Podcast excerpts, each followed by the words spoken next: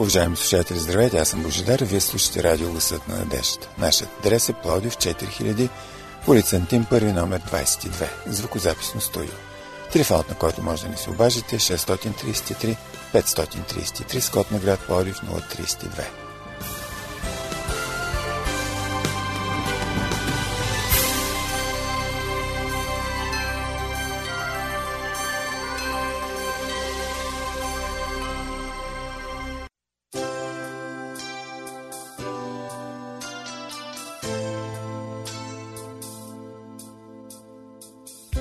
Тръгнали сме на някъде. Бавно вървим и мислим. Ще си подадем ли ръка? Ще си помагаме ли? Да посрещаме проблемите заедно. Да се радваме на зората заедно. Да вървим към кръста заедно. Уважаеми слушатели, започва нашето предаване заедно. Останете с нас.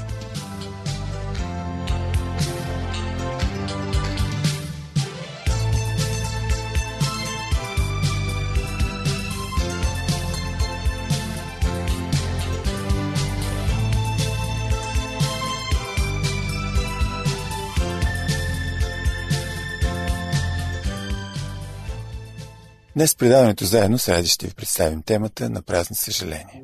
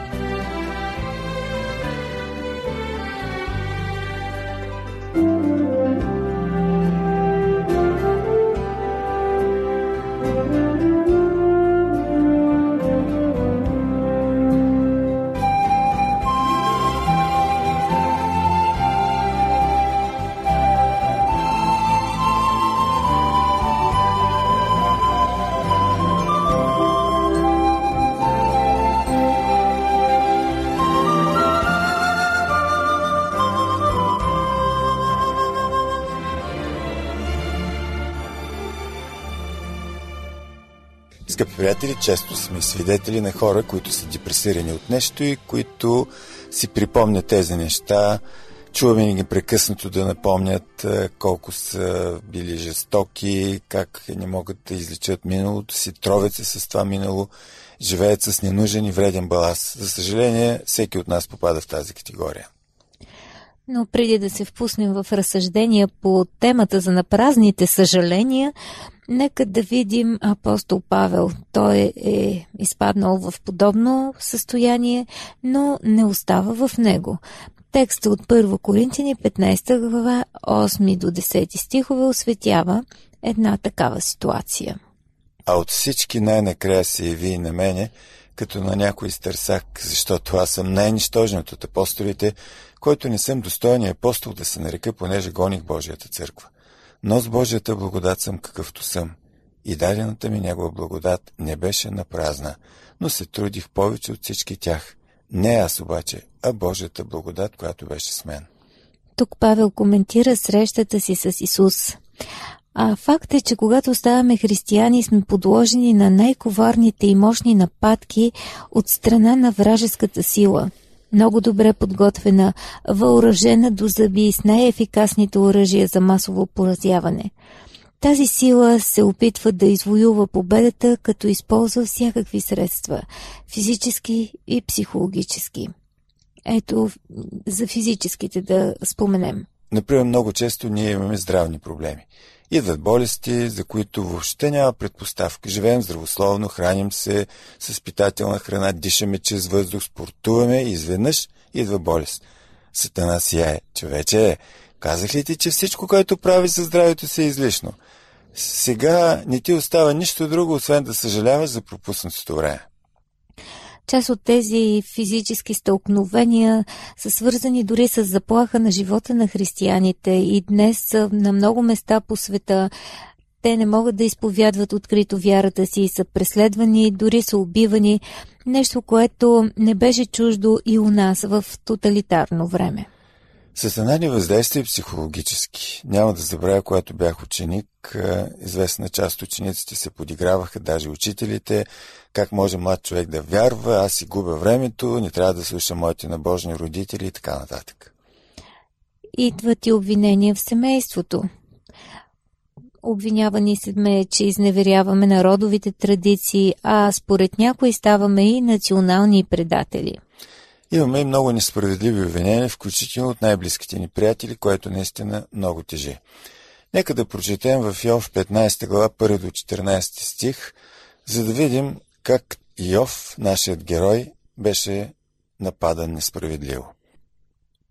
Тогава теманецът Ерифас отговори. Мъдър човек с вятърничево ли знание отговаря и с източен вятър ли пълни корема си?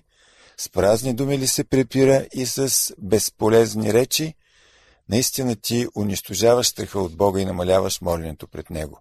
Защото беззаконието ти получава устата ти и си избрал езика на лукавите.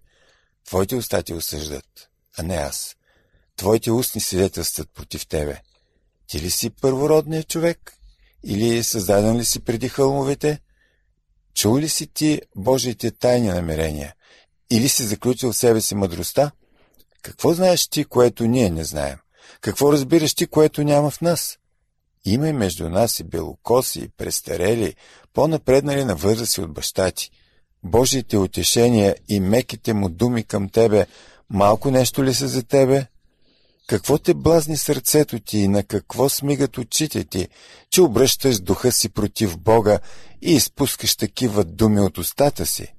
Какво е човек, за да е чист, и роденият от жена, за да е праведен? Ето това е пример за несправедливи обвинения от приятели, които Йов преживява и разбира се, след това Бог го възмездява за всичко, което е преживял и неговата история има хепи енд. Но ние да се върнем на нашите размисли. В какво състояние можем да изпаднем поради атаките на врага, било то физически или психологически? Някой, например, съжаляват за това, че късно е приел християнство. Е, защо си пропилях времето? Ако бях взел решението още като бях млад, щях да се предпазя от много грешки. Да се чувстваш нещастен в настоящето обаче заради провал в миналото си е чисто и просто губене на време и енергия. Миналото не може да се върне, скъпи приятели, и ние не сме в състояние да направим нищо за него. Може да си седите, да се чувствате нещастен и да се въртите в един омагиосен кръг на съжалението до самия край на живота си. Но това в никакъв случай няма да промени извършеното от вас. Здравият разум ви го подсказва и няма нужда от особено християнско откровение, за да осъзнаете това.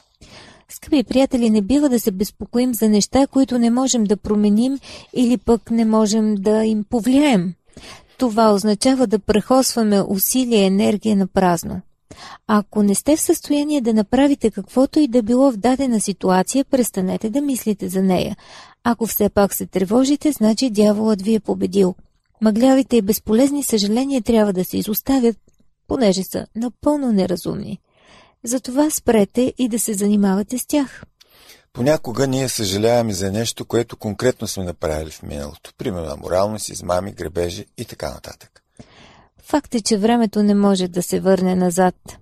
Миналото не е компютърен текст, който можем за секунди да коригираме. Това е история, от която можем да се получим и да не повтаряме същите грешки в настоящето или в бъдещето, но не е нещо, което можем да променим – за да запълним празнотата в душата си, трябва усърдно да работим сега, да мислим градивно, да даряваме любов, щастие и красота. В посланието на апостол Павел до Римляните, 12 глава, 20-21 стих, четем. Но, ако е гладен и приятелят ти, нахрани го. Ако е жаден, дай му да пие. Защото това, като правиш, ще натрупаш жар на главата му. Не се оставя да ти побеждава злото, а ти побеждавай злото чрез доброто. Но да се върнем към апостол Павел, който не от групата апостоли съпътствали Христос от неговото начало. Миналото му е всъщност едно черно досие. Савел, гонителят, врагът на Бога, безспорно. Павел съжалява за това, което е правил, за това, че е преследвал а, християните, но забележете, той не позволява на огризенията си да го парализират. Енергията, неговият устрем, предаността му към каузата. В началото, разбира се, криво разбрана, го прави един от най-успешните апостоли. Да чуем Деяние 9 глава 10 до 16 стихове. А в Дамаск имаше един ученик на име Анания и Господ му каза във видение Анания – а той отвърна, ето ме Господи. И каза му Господ, стани иди на улицата, която се нарича Права, и попитай в къща на Юда за един търсянин на име Савел, защото ето той се моли. И е видял един човек на име Анания да влиза и да полага ръце на него, за да прогледне. Но Анания отговори, Господи, чул съм от мнозина за този човек колко зле е направил на Твоите свети в Иерусалим. И тук имал власт от главните свещеници да вържи всички, които призовават Твоето име. А Господ му каза, иди, защото той ми е съд избран да разгласява моето име пред народи и царе и пред израелтяните. Защото аз ще му покажа колко много трябва да пострада за моето име.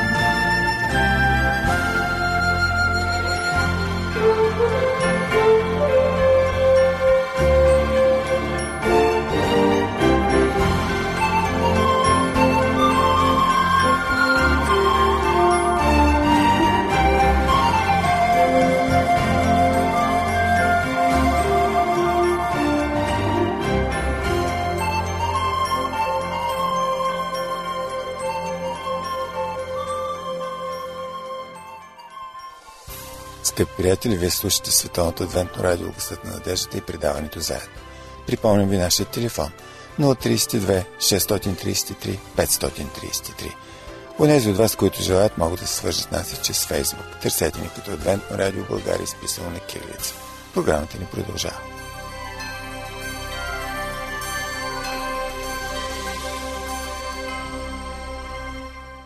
Скъпи приятели, преди години, за да кандидатстваш някоя престижна специалност или въобще мисля, че е било валидно за висшето образование, кандидат-студентът трябва да отговаря на доста изисквания.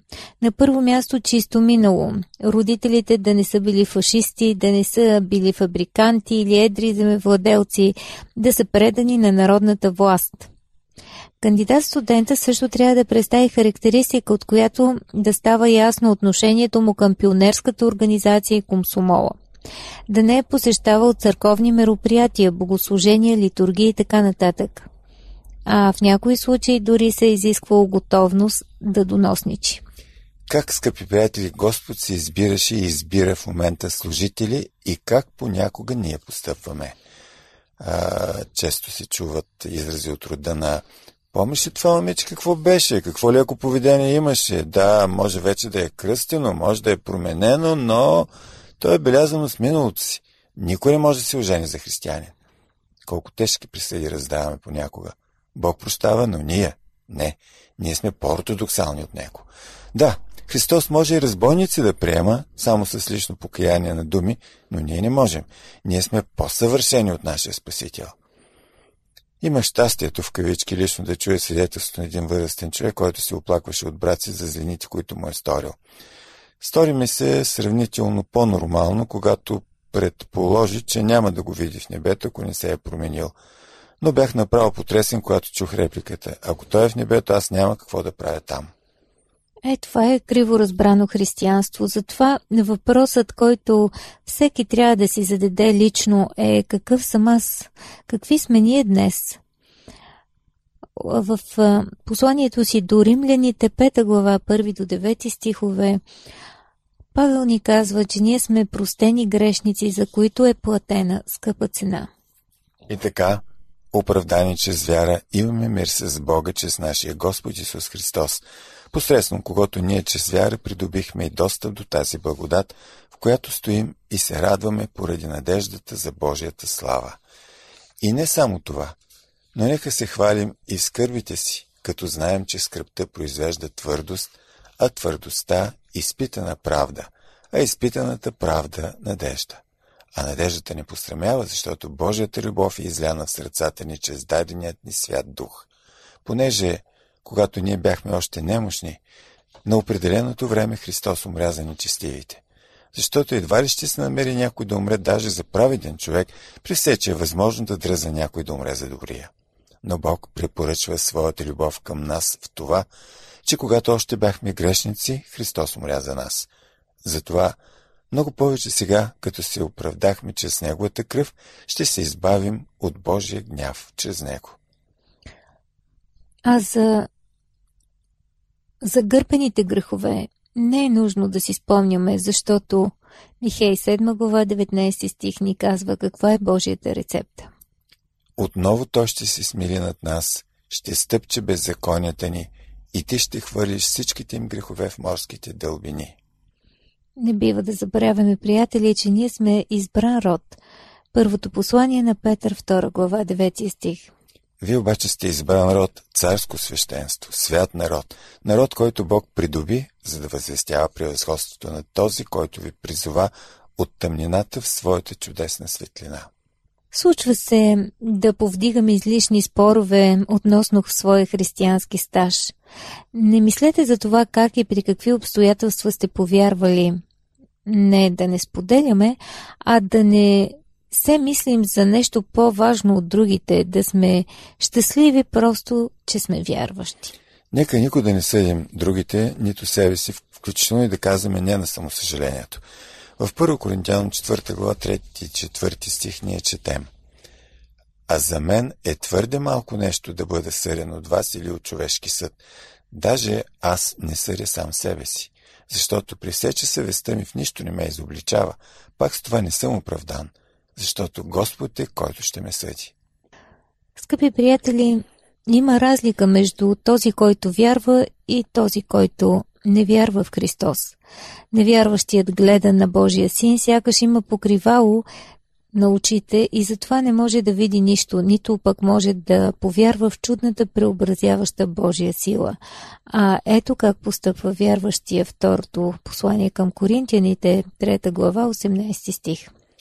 А всички ние с открито лице като в огледало, като гледаме Господната слава, се преобразяваме в същия образ от слава в слава, както от Господния дух. Скъпи приятели, добре е да спрем да се взираме в онова, което не сме направили или пък сме го направили по погрешен начин. Нека се молим на Бога за настоящето, което е наше и ако Той е преценил, ние можем да му служим и в бъдеще, а за в бъдещето толкова колкото ни е отредено. Затова нека да приключим нашите разсъждения днес с насърчителния текст от Филипяни, 3 глава, 13 стих. Братя, аз не смятам, че съм уловил, но едно правя, като забравям това, което е назад и се постирам към това, което е напред. Скъпи приятели, вие сте на вълните на радио Гласът на надеждата. Може да ни пишете на нашия имейл адрес awr dolonchatabg.abv.bg а също така и да ни слушате в интернет. Сайтовете ни са awr.org и awr.sdabg.org. Ще ви представя сега един псалом, 107, който възхвалява Божията доброта. След това, може би, трябва всички да се зададем въпроса, а при такъв добър Бог, трябва ли да се притесняваме и да съжаляваме за неща, които просто не можем да променим? И така, чуйте 107 псалом.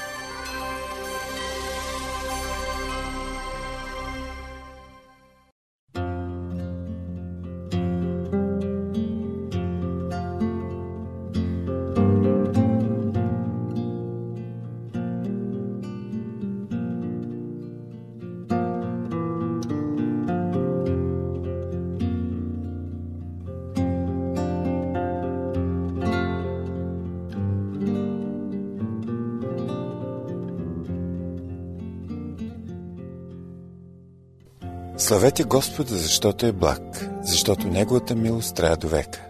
Така нека говорят изкупените от Господа, които Той изкупи от реката на противника, които ги събра от страните от изток и от запад, от север и от юг. Едни се скитаха в пустинята по самотен път, без да намерят населен град, гладни и жадни, душата им премираше в тях. Тогава извикаха към Господа в бедствието си и Той ги избави от отясненията им и ги заведе през прав път, за да достигнат в населен град, да славословят Господа за Неговата благост и за чудесните му дела към човешките синове, защото насища жадна душа и гладна душа изпълва с блага. Други седяха в тъмнина и в мрачна сянка, въздани с скръп и с окови, защото се разбунтуваха против Божите слова и презряха съвета на Всевишния. Затова смири сърцето им с труд те паднаха и нямаше кой да им помогне. Тогава извиха към Господа в бедствието си и Той ги избави от отесненията им, изведи ги от тъмнината и мрачната сянка и разкъса оковите им. Да славославят Господа за Неговата благост и за чудесните му дела към човешките синове, защото разби медните порти и железните лостове слуми. А пък безумните са в скръп поради беззаконните си пътища и поради неправдите си. Душата им се гноси от всяко ястие, а те се приближават до портите на смъртта. Тогава викат към Господа в бедствието си и Той ги избави от отисненията им. Изпраща Словото си и ги изцелява и ги отървава от ямите, в които лежат. Да славословят Господа за Неговата благост и за чудесните му дела към човешките синове. И нека принасят жертви на хвала – и радостно да възвестяват делата му. Онези пък, които излизат в морето с кораби и вършат работи в големи води, те виждат делата на Господа и чудесата му в дълбочините, защото когато заповядва и довежда бурния вятър, който повдига морските вълни, те се издигат до небесата и пак се спускат от дълбочините. Душата им се топли от бедствия, люлеят се и политат като пияни – и целият им разсъдък ги напуска. Тогава викат към Господа в бедствието си и Той ги извежда от отесненията им, превръща бурята в тишина и вълните й отихват. Тогава те се веселят, защото вълните са отихнали, така Той ги завежда в желаното от тях пристанище. Да славославят Господа за Неговата благост и за чудесните му дела към човешките синове – Нека го и възвисяват в събранието на народа и нека го хвалят заседанието на старешените. Той превръща реки в пустиня и водни извори в суша, плодородна земя в солена пустота, поради нечестието на жителите й. Превръща пустиня в водни езера и суха земя в водни извори. И там заселва гладните, за да си основават градове за живеене и да сеят ниви и съдят лузя, и да си добиват изобилни плодове. Той ги благославя така, че те много се умножават и не дава да намалява добитъкът им. Но пък те се снишават и се смиряват от огнетения, бедствия и тъга. Той излива презрение върху князете и ги прави да се скитат в пустиня, където няма път, и бедния поставя на високо от неволя и му дава деца като стадо. Правените виждат това и се радват, и всяко беззаконие си затваря устата. Който е мъдър, нека внимава в това и нека размишляват хората за Господните милости.